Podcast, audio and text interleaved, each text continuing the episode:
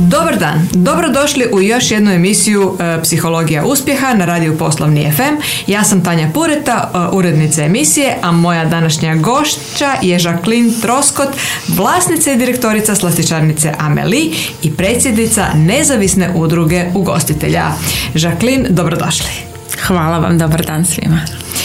E, Jacqueline, uistinu ste vrlo medijski interesantna osoba e, i e, što je naravno posve logično s obzirom da već 11 godina vodite uspješno slastičarsko poduzeće Ameli. Sigurna sam da svi u Zagrebu znaju i da su već probali vaše kolače e, i na, na, na, ime uopće Ameli mnogima već su sline, a i uspjeli ste u korona krizi i opstati, učvrstiti poslovanje.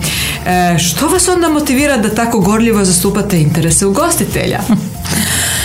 Pa s obzirom da sam evo 11 godina ugostitelj, tada kad sam ulazila u tu ušla sam možda iz potpuno drugih e, nekih poriva ne da postanem ugostitelj više eto da realiziram neku svoju ljubav e, prema izradi slastica ali evo neminovno sam morala postati e, ugostitelj u cijeloj priči a s obzirom da u zadnjih godina ili jedno već izvjesno vrijeme ugostitelji jednostavno nemaju dobru percepciju u, u javnosti sigurno je to djelomično krivica i samih ugostitelja ugostitelja, međutim e, kako sam upoznavala sve više kolega, shvatila sam da među nama gostima jako puno, puno više kolega koji pošteno rade svoj posao, koji se zaista trude, koji imaju neku viziju, koji ili znaju kuhati ili znaju voditi objekt ili imaju viziju kako žele uslužiti goste, a sve to jako rijetko dolazi negdje prema van i svi samo slušaju kako su gostitelji ovakvi, onakvi, iskorištavaju, lažu, varaju, ne znam nija što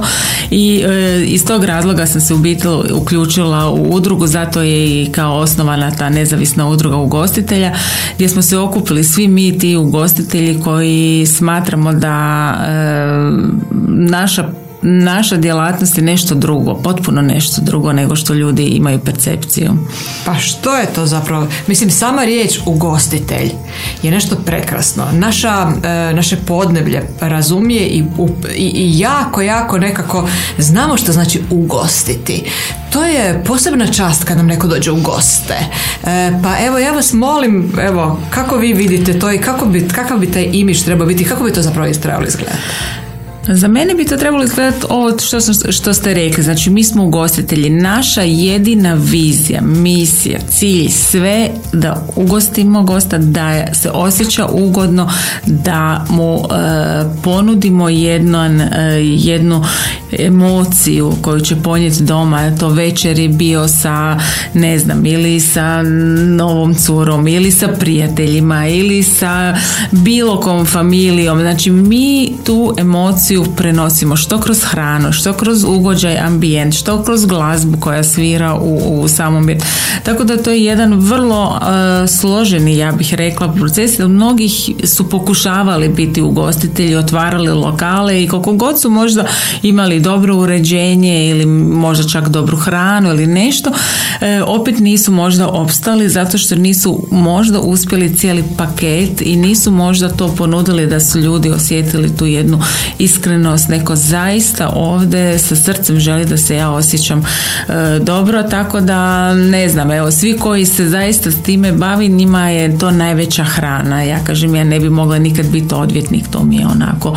zanimanje uz čas svim odvjetnicima da se ne uvrijede, jer jednostavno imam oči da stalno radi s problemima. Nekim ja, e, a ja recimo kroz svoj posao uvijek si u nekom e, pozitivnom ozračju ili se slavi rođendan u tvoju toru. Ili se udaju u svoju tortu ili idu s frendicom na kolače, na čakulu uz tvoj kolač, tako da se jedna, stalno razvija jedna pozitivna emocija koja je meni, evo recimo u mom poslu bila baš bitna ja mogu reći i sa psihološkog stanovišta da e, je jako važno to druženje među ljudima i da uistinu dakle u jednom pravom ambijentu sa pravom pričom hrana, e, ambijent, ugođaj, muzika i sve što ste rekli je nešto što e, uistinu je i, i psihološki važno za psihičko zdravlje i dobrobit da, da to druženje ima i taj jedan pozitivan kontekst. Tako da svakako je sjajno početi mijenjati imidž ugostitelja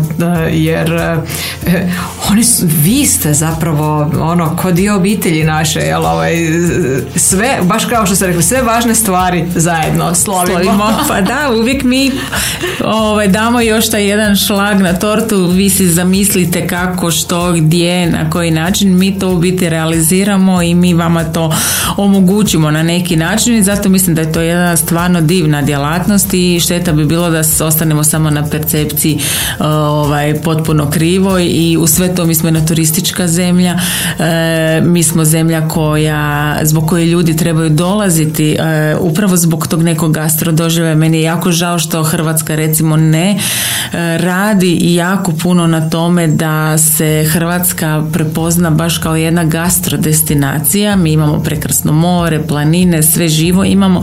Međutim, još tu gastrodestinaciju nismo još podigli. Evo to je nešto recimo i koji sam ja sebi zadatak e, uzela u ugostiteljstvu gdje radimo sad i na nekoj platformi za grad Zagreb pa ćemo to širiti na Hrvatsku. Jer doista želimo ponuditi svim turistima koji dolaze da vide što mi sve radimo, koje mi priče pričamo kroz naše objekte, ponude nudimo, na koji način te neke stvari koje su tradicionalne u Hrvatskoj e, spremamo i, i, i, i ostalo tako da ljudi ne dolaze ovdje radi e, samo u jednu lijepu hotelsku sobu. Znači mi moramo ponuditi puno više tog sadržaja da bi Hrvatska kao takva bila još uspješnija u, u svom e, turističkom djelovanju. Tako da evo nadam se da ćemo imati sluha i od vladajući da će to podržati i da ćemo tu napraviti jedan iskorak zaista. Pa ako je danas nešto što je važno to je pričat priče. A Hrvatska ima priča, samo ih treba netko ispričati. Tako je. Jel tako? Je. Meni je jako drago da ste se vi uhvatili pričanja priča zajedno s kolegama jer mislim da nam je to stvarno jako, jako važno. Znala sam ja da vi imate još jedan dodatnih vizija i puno stvari koje želite ostvariti jer u istinu već sad radite čuda. Pa evo, hvala. Trudimo se, ali evo, velim, sama to ne bi uspjela ni puno je tu kolega iza mene, a puno i u mom, mojoj firmi kroz moj posao, a i u udruzi, tako da bez tima na kraju ništa. Tako je, tako je. Nema, nema rada bez timskog rada. pa nema, da. Možeš imati e, kao pojedinac viziju, možeš imati neku ideju kao što sam ja imala za moj posao, međutim e, sve to ide do jedne razine, ali onda kad trebaš to realizirati na jedan ozbiljniji način, moraš naći taj tim koji će te pratiti, koji će gledat u istom smjeru, vući konop u istom jel, smjer koji će imati, osjetiti tu viziju. Tako je. E, recite, situacija je, dakle, korona je, ha, nadamo se da je već, možemo vidjeti svjetlo na kraju tunela, e, ugostiteljstvo je na koljenima, ja bih rekla, kako stvari stoje, e, što bi vi rekli, što će trebati hrvatskom ugostiteljstvu da što prije se oporavi, koliko će trajati oporavak, evo nekakva vaša prognoza, predviđanja i savjeti nekakvi konkretni što, što napraviti. Gostiteljstvo je doista pretrpilo jedan od najvećih udara s obzirom da smo stalno prvi na koji se trebaju zatvoriti, zadnji koji se trebaju otvoriti i uvijek smo nekako zadnja e, crta ili linija obrane od korone i malo nam je onak isto pitam pa zar je moguće da samo jedno ugostiteljstvo drži cijelu pandemiju u Hrvatskoj pod kontrolom. Nama to baš ne zvuči vjerojatno, ali nekako nam je dopala ta karta da se sve preko nas prelama. E, jako kasno su dolazile neke odluke i što nas je dodatno još otežalo, što nam je dodatno otežalo situaciju. E, dosta sporo to kod nas inače ide, znači imali smo onaj prvi lockdown pa smo dobili sam pomoć kao za, za radnike, ali smo sve to vrijeme morali sami podmirivati sve naše fiksne troškove i ostalo, pa smo se tu već istrošili, odnosno sve zalihu potrošili, pa smo onda došli gdje smo radili pod ograničenjem gdje nismo mogli napraviti naš prihod jer smo morali držati razmake pa, pa opet ništa pa drugi lockdown pa smo ajde tu dobili te fiksne troškove. Međutim e, ne vidim da e, naša vlada ima jednu viziju toga i da uopće joj je stalo jako da to uopće i opstane kao tako jer jednostavno mislim da pocijenjuje taj cijeli naš trud i rad i koliko je potrebno da mi uopće izgradimo te naše objekte koji bi nekako ljudi ljudi kao takve prepoznali. Mislim da je percepcija nekog kod njih, pa dobro, zatvorit će jedan, otvorit će drugi. E, ne svaćaju da je iza toga taj drugi je gradio ili treba graditi puno godina da bi došao ondje gdje smo mi sada, recimo koji već imamo iza sebe deset godina ili desetljeća ili uh, tu su neki tradicijske obiteljske priče naslijeđene već mlađe generacije i tako dalje. Tako da je olako jako svačaju, to nema veze šta i onako ih ima previše pa ako koji zatvori ovo. Međutim, to, to zaista će možda u jednom trenutku i sami osjetiti da to baš nije tako jednostavno, da nije jednostavno izgraditi posao, imati 50, 100 ili tisuće zaposlenih. Imamo i takvih kolega među nama koji su izgradili poslove da ima tisuću zaposlenih.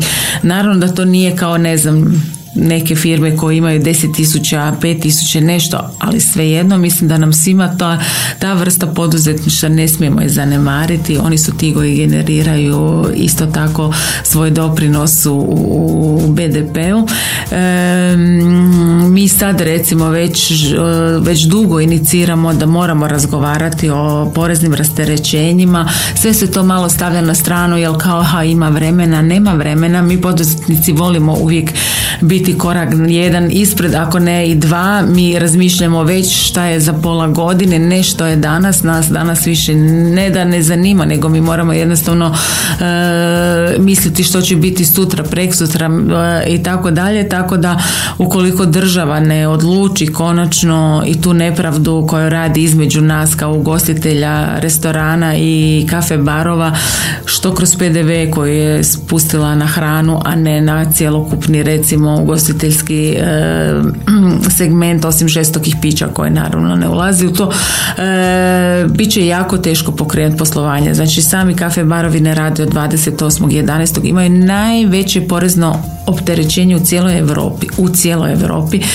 još prije korone. U koroni su svi spustili još dolje, a naši se drže tu kao pa ok, kaj sad otprilike, tako da to bi se moglo obiti o glavu.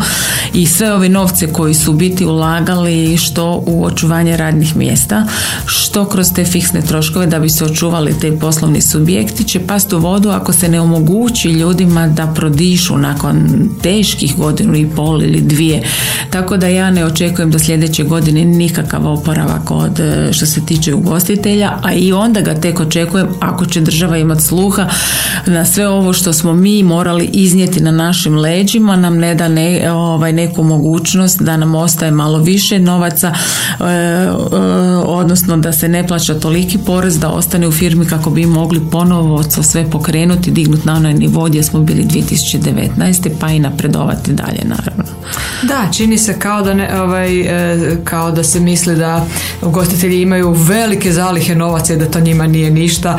Nažalost, e, ono, nema, nema se osjećaj da je taj e, bazen presušio i da treba jako puno ponovo ovaj, vremena da se, da se ponovo dođe do nekih zaliha. Mislim, mm. zalihe jesu iscrpljene. Ja vjerujem da će, da će čuti oni koji trebaju čuti i da ćete poslati i dalje prave poruke jer u krajnjoj liniji nama je turizam strateška industrija, a ugostiteljstvo je sastavni dio jako važan turizma, pa vjerujem da će onda i...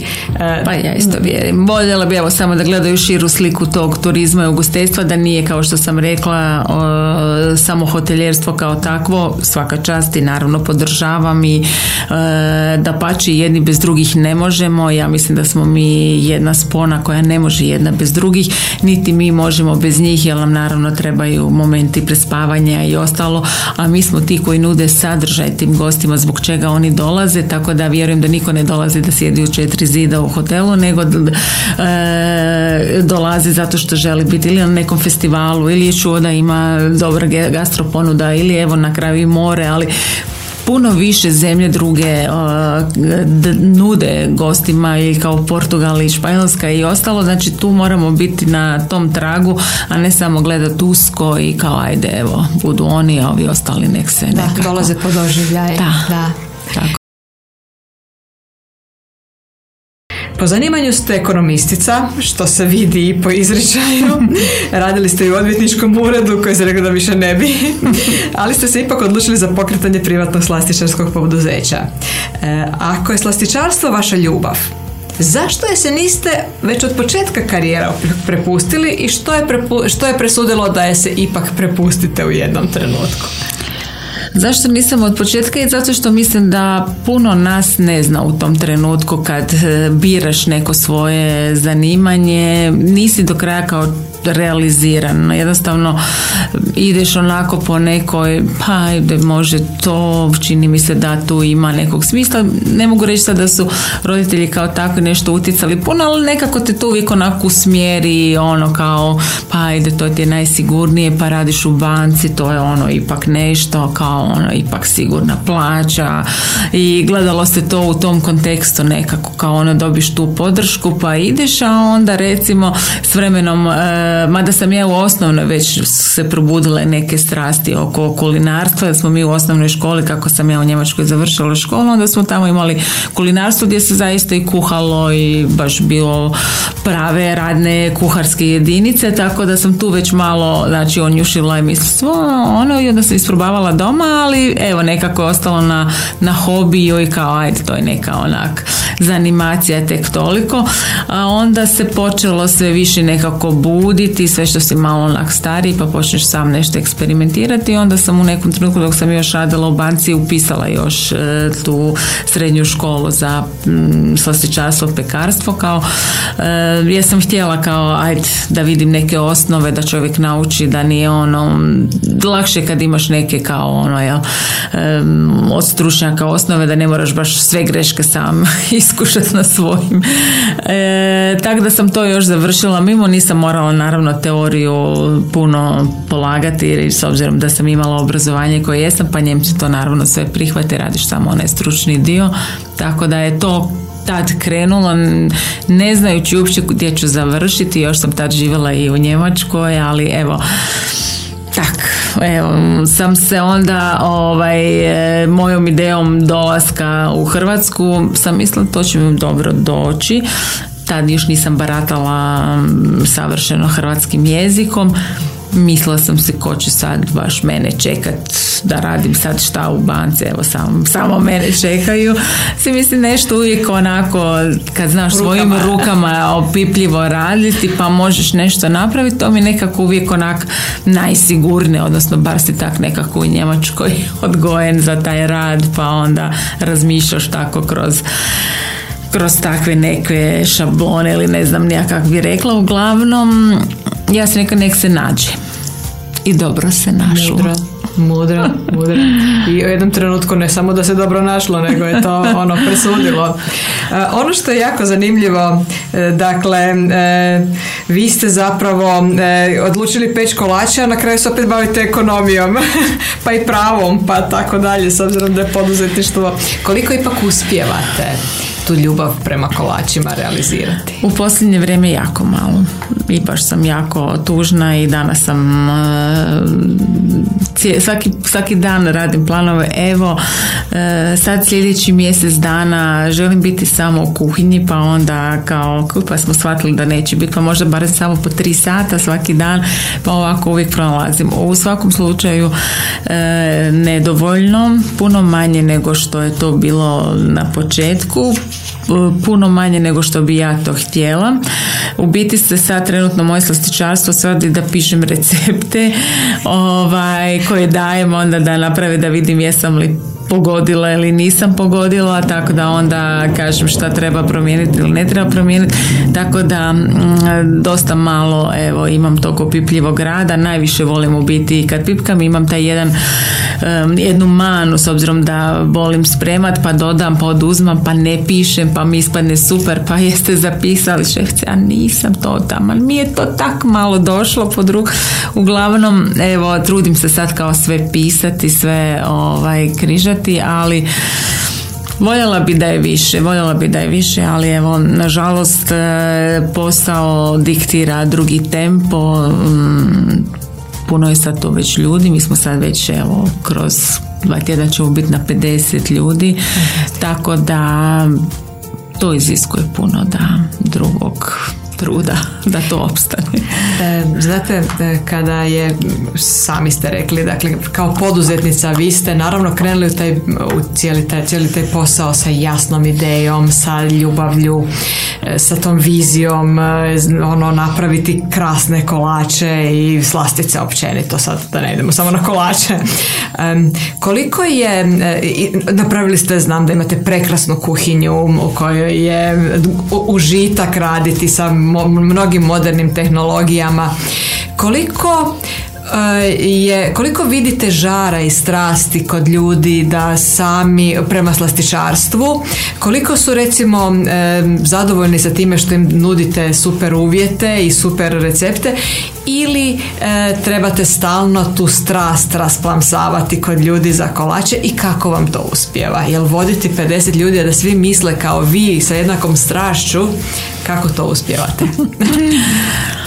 Pa teško, ne ide, ne ide uvijek jednostavno, volila bi da je nekad puno jednostavnije da, da ona kao kak ne osjete, kak ne vide, kak e, ne kužimo, ono, zašto baš sad ono moramo, ali dugo mi je trebalo da sama sebi u glavi složim i kažem da je to i nemoguće očekivati e, od ljudi da to na taj način gledaju, tako da dugo mi je trebalo da taj dio baš me mučilo, možda i mi žene u tom poslu drugačije pristupamo pa dosta, ali sad jednostavno sam to kao takvo prihvatila da uvijek imaš jednu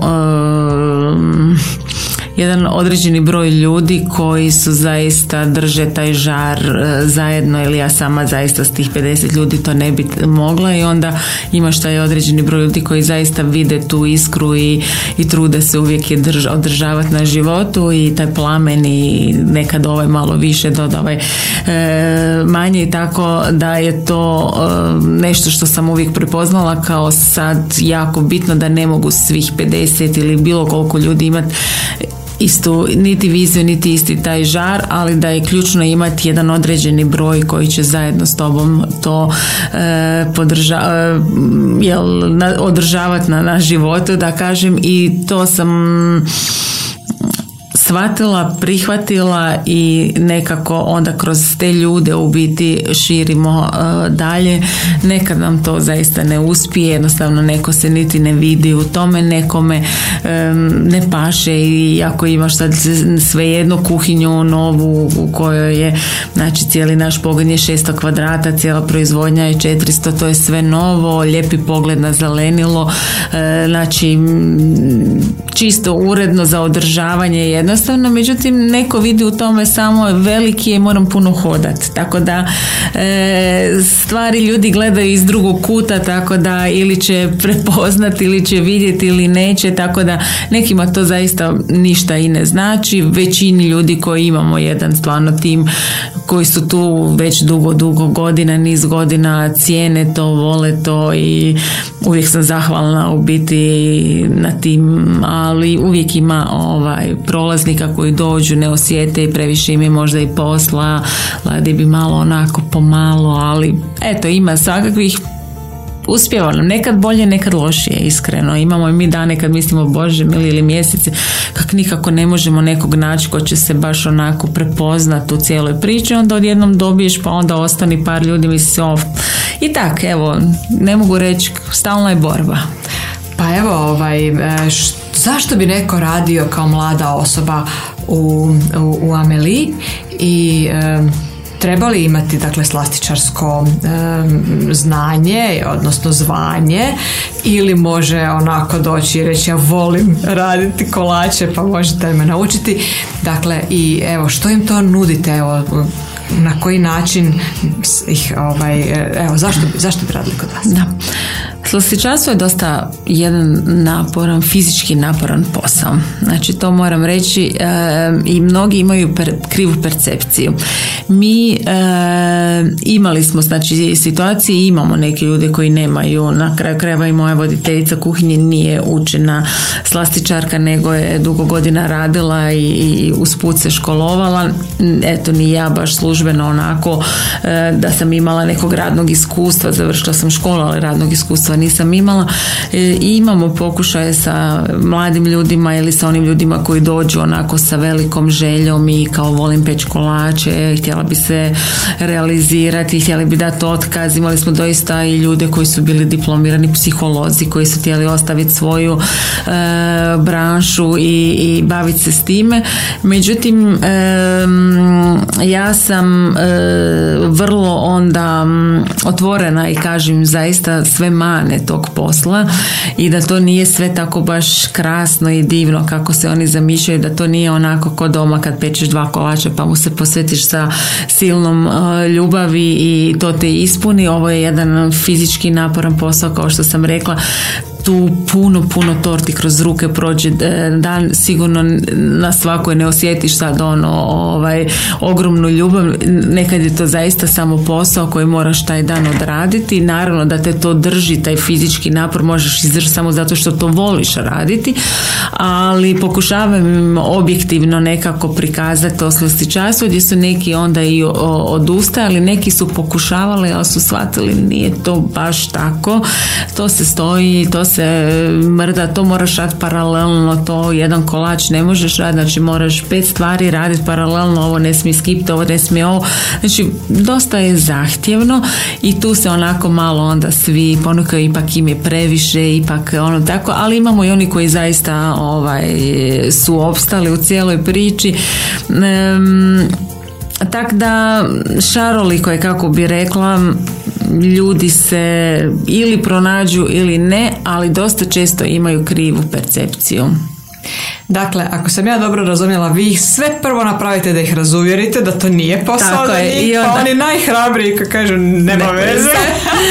pa je, kaži mi mi ono, ja mnogi se javljalo baš ponukani time što sam ja radila nešto potpuno drugo, što sam se školova za nešto drugo, ponukani time što sam to sve ostavila iza sebe i krenula nešto raditi što volim, e, dajem taj neki vjetar u leđa i puno ljudi pišu i pitaju i kak ste i ovo ono, ali ja kažem naravno da je to lijepo i nema ništa ljepše nekad ostvariš nešto i radiš nešto što voliš i podrška svima.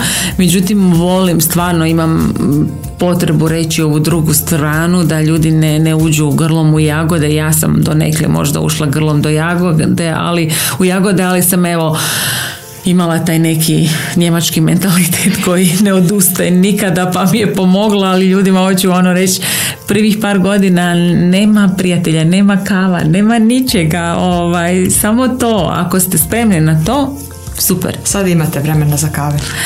E, pa, Sreće da ne pijem kavu, pa mi ne, ne fali, evo. Za, nikad je valjda zbog toga nisam ni počela piti, ali ne, ovaj, tako da mi ne fali. E, trenutno baš ne puno, bilo je perioda kad je bilo puno bolje, ali evo trenutno sam si malo možda puno obaveza, ovaj, pa Imate puno snova i puno vizija, jel tako, koje želite realizirati? Pa da, evo, ova korona nekoga je možda ubila u pojam, e, pa je onda malo onako se umrtvio i nema volje za ništa, meni nakon nekog prvog šoka gdje nas je sve to snašlo i neke paralize kratkoročne si jednostavno onak e, puno šetnji kroz šumu, onak se misliš dobro, ok, sad je tako, ajmo vidjeti i onda nekako smo postali još možda kreativniji, možda smo se prije korone bili nekako ušli u neku kolotečinu, svakodnevnicu i to, a sad ipak onda pokušavaš kroz neke kreativnije načine i, i, i malo izaći iz te nekog svog e, balona koji si nekako sebi stvorio pa onda sad evo radimo neke iskorake i evo to tako iziskuje onda puno puno truda i ulaganja ja se pokreću neke nove priče i tako pa smijete nam nešto otkriti otprilike? Koja je vaša vizija na kraju ovaj, mislim na kraju, koja je vaša vizija ali gdje će se razvijati u kontekstu znači ugostiteljstva i onako?